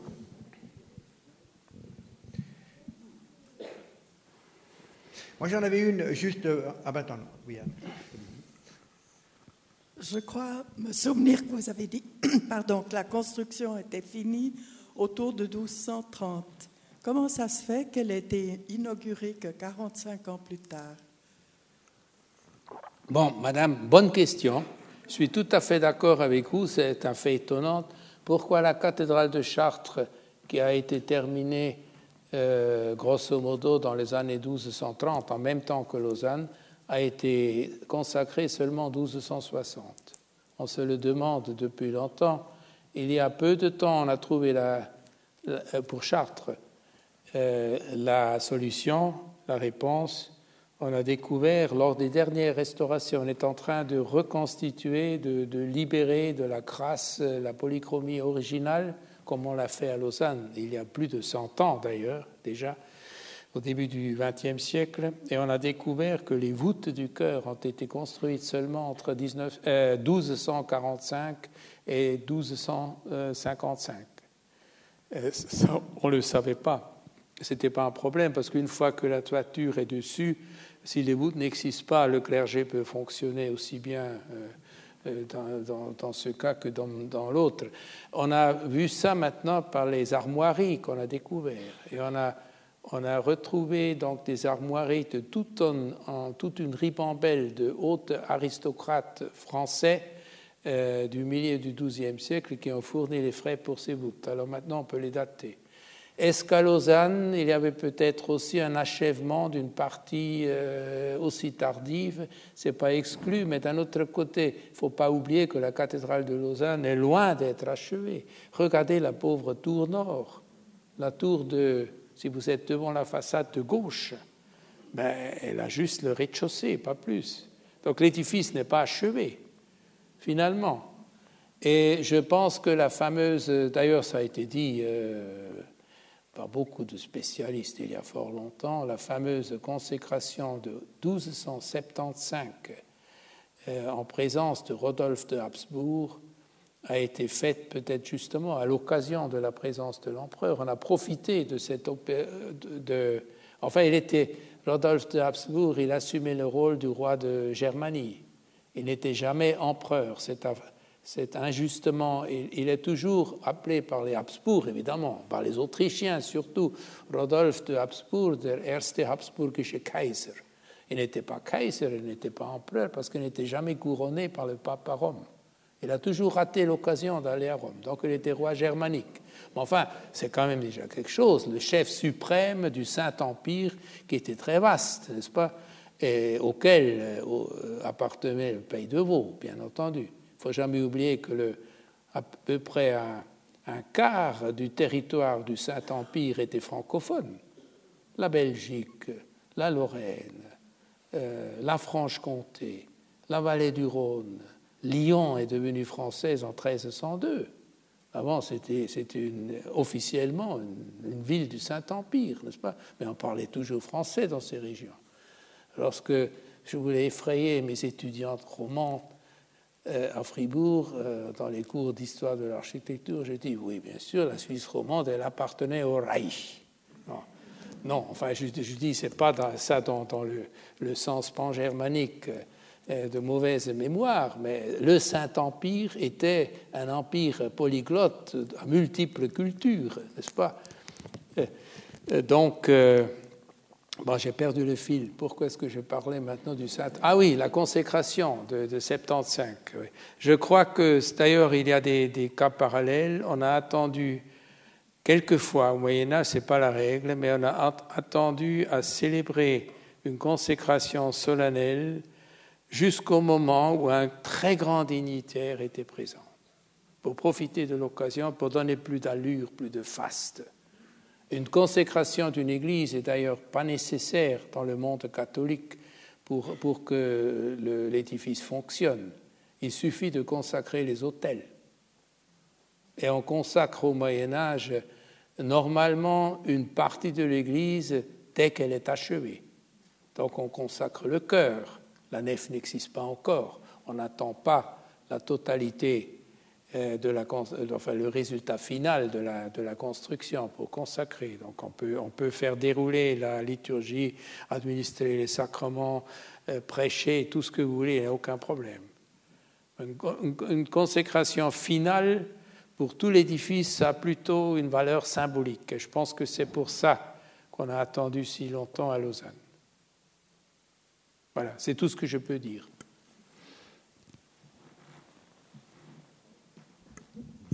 Autre question?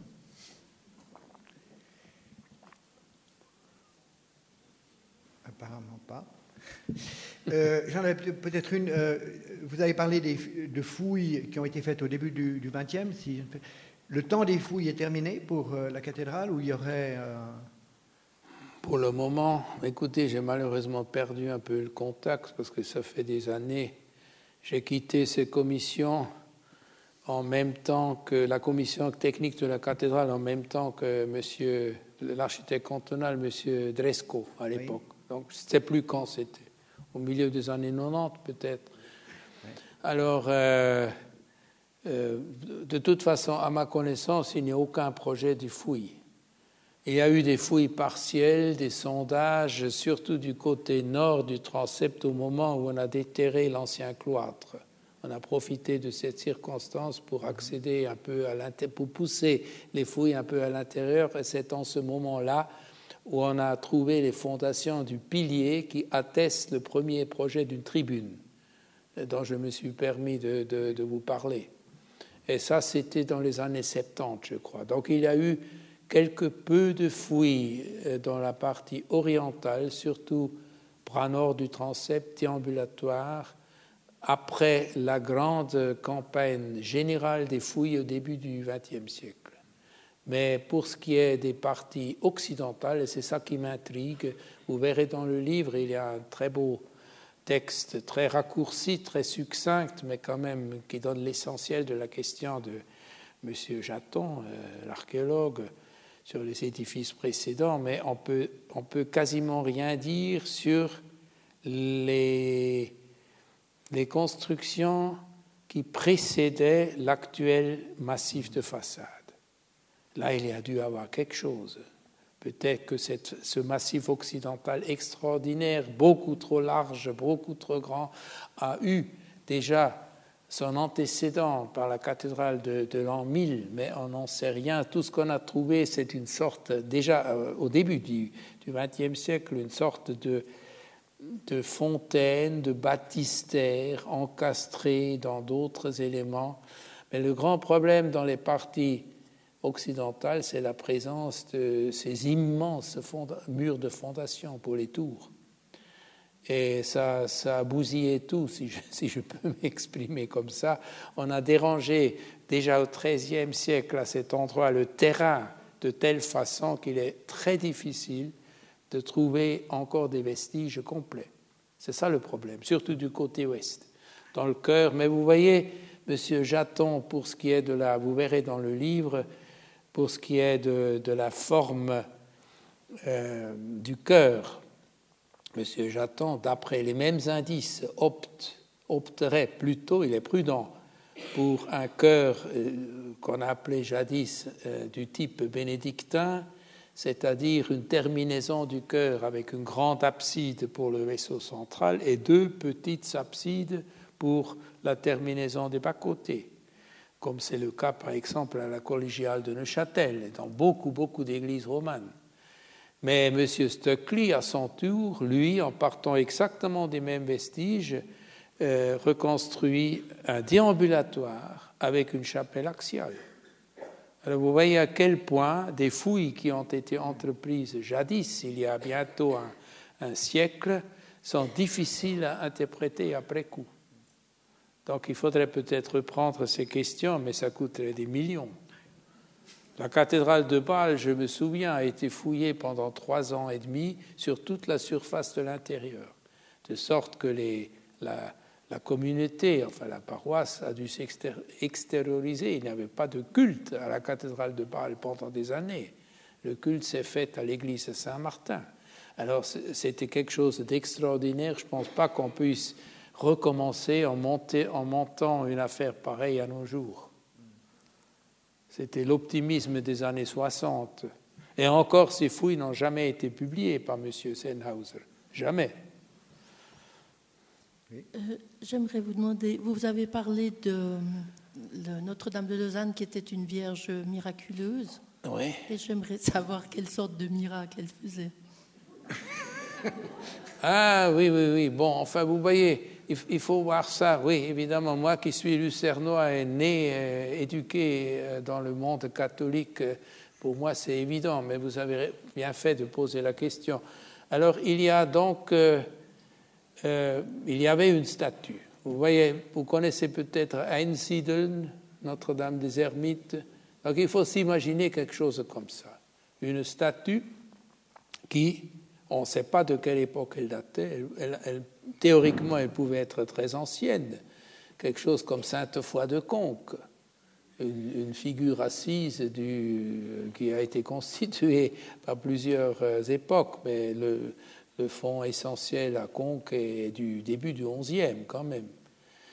Euh, donc une, statue miraculeuse, évidemment, pour le dire clairement, il ne faut pas que vous soyez choqués, c'est un coup tout monté. Hein, ah oui, c'est le clergé qui invente ça, ça c'est évident, c'est évident. Alors du coup, une vierge est là et les foules arrivent et, un pèlerinage, c'est un facteur économique, ça apporte beaucoup d'argent. Donc on a, non mais on a, on a les textes, on sait tout ça, Saint-Jacques de Compostelle, on le sait à Chartres, n'est-ce pas? J'ai toujours prétendu, je crois que j'ai raison, que la construction de la cathédrale gothique de Chartres, qui est un monument absolument fabuleux, a été faite euh, en, premier, pour la première motivation de, d'accélérer, d'accentuer le pèlerinage, de, lui, de émerveiller les pèlerins par l'architecture, l'architecture comme promoteur euh, d'un pèlerinage qui était finalement à Chartres, comme nous l'ont appris, malgré la propagande catholique du XIXe siècle, Peggy, etc., qui était au Moyen Âge beaucoup moins euh, important qu'on ne pensait. C'était un phénomène, avant la fin du XIIe siècle, un phénomène plutôt local, pour ne pas dire très local. Je parle de Chartres. Et je me demande si ce n'était pas la même chose à Lausanne. Est-ce que la cathédrale et le, massif occidental euh, euh, euh, trop grand, est-ce que ça pourrait pas aussi avoir eu le rôle pour jouer le promoteur du pèlerin, du pèlerinage? Bon, alors la Vierge, elle est là, on ne sait pas quelle forme elle avait.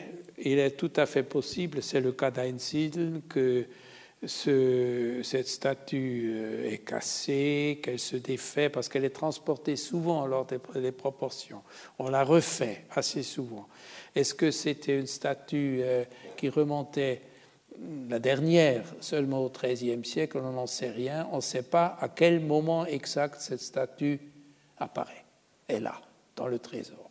Mais qu'elle était là est attestée par beaucoup de textes euh, écrits pendant la Réforme. L'inventaire des Bernois en dit clair, c'est une statue dorée couverte de bijoux que les gens ont offert, des pierres précieuses. Elle est en or. Celle d'Einstein est en bois, beaucoup plus simple. Mais n'importe le matériau.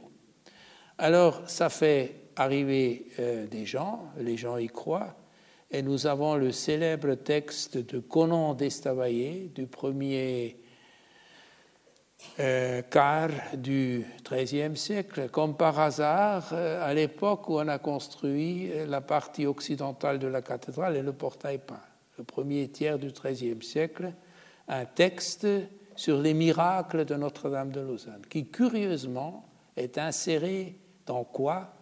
Dans un soi-disant cartulaire. Qu'est-ce que c'est qu'un cartulaire? Un cartulaire, c'est la copie des textes de toutes les chartes, de tous les documents, surtout des documents concernant la propriété foncière des chanoines, euh, dont ils tiraient leurs revenus.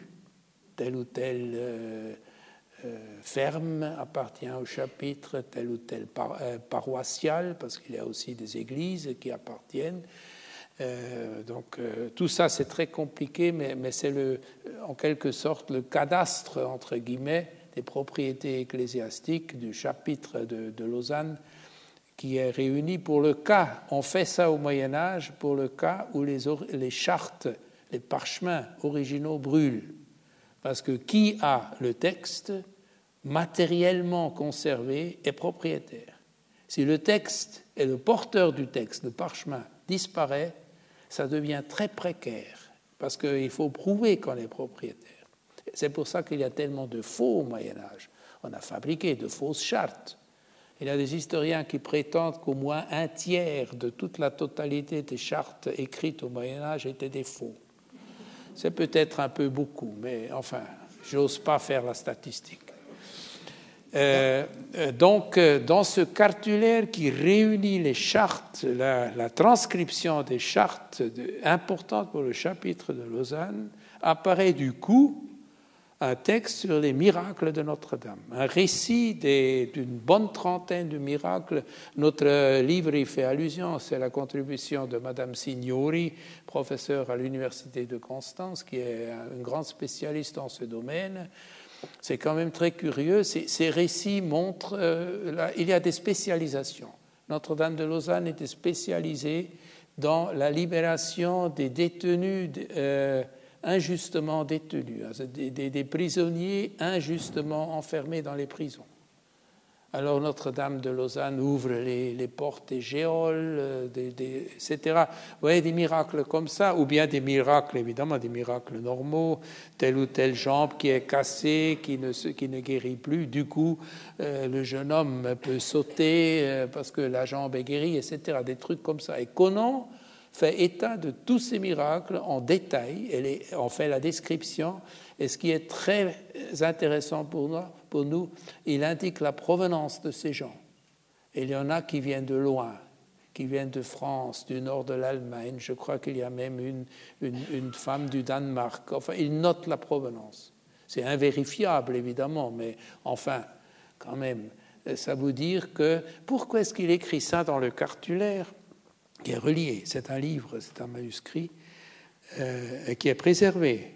les Bernois ne l'ont pas, ne l'ont pas détruit, heureusement, parce que ce n'était pas euh, un texte liturgique, religieux. Ils ont bien fait, parce que tout ce qui était l'administration les intéressait, bien sûr, parce qu'ils étaient les successeurs des propriétaires fonciers et autres. Alors pourquoi un chanoine thesaurarius, trésorier, donc celui qui gérait les finances du chapitre. Et le chapitre, j'ai oublié à vous dire, dans le, le chapitre, c'est le commanditaire principal, ce n'est pas l'évêque. Le chapitre, donc les chanoines, les la quarantaine de chanoines, ce sont eux le maître d'œuvre qui commande la cathédrale et qui la paye en grande partie par leurs revenus et par les oboles des fidèles, évidemment, ça aussi. Alors pourquoi est-ce que insérer les récits de miracles dans un livre de chartes qui fixe les propriétés foncières C'est très clair, parce que ces miracles sont aussi une source de finances. Il y a une logique. Conan d'Estavayer ne se gênait pas, c'était une, normalité. C'est un esprit moderne qui, qui trouve ça problématique. Mais au Moyen Âge, les revenus étaient les revenus. Hein. On essayait d'en avoir un peu de partout. Et c'était un service. Un service. On, parle maintenant, nous, vivons dans une société de, euh, comment dit-on en français, Leistungsgesellschaft en allemand. On dit comment? De, prestations. Une société de prestations, c'est ça la traduction. Voilà. Euh, donc, euh, une guérison c'est une prestation formidable. Le fidèle, il, en profite. Pourquoi ne pas lui demander euh, doucement, euh, un don pour, la Vierge qui a provoqué le miracle? L'essentiel, c'est d'y croire. Mais oui, mais je dis ça sans aucun cynisme. Cette société a fonctionné comme ça. Il suffit d'y croire, et ça marche. Vous savez, je me demande quelle sera la réputation de nous euh, dans les yeux des gens qui vivront dans 800 ans? Nous avons aussi nos croyances, qu'on trouvera peut-être ridicules en 2800 ou en 3020. Non, mais enfin, quand on est historien, on devient modeste. On devrait devenir modeste. Est-ce que j'ai répondu suffisamment à, votre question? Le miracle, oui, le miracle, il est, il est souvent bassement matériel. Alors, dans la foulée de ce que vous dites, euh, je tiens à préciser que la, la conférence de la semaine prochaine aura comme sujet Dieu otage de la pub. Serge Mola, théologien. voilà, je tiens à vous remercier encore. Euh, on a découvert votre humour en plus de votre érudition durant les questions. Je vous remercie beaucoup. Obrigado.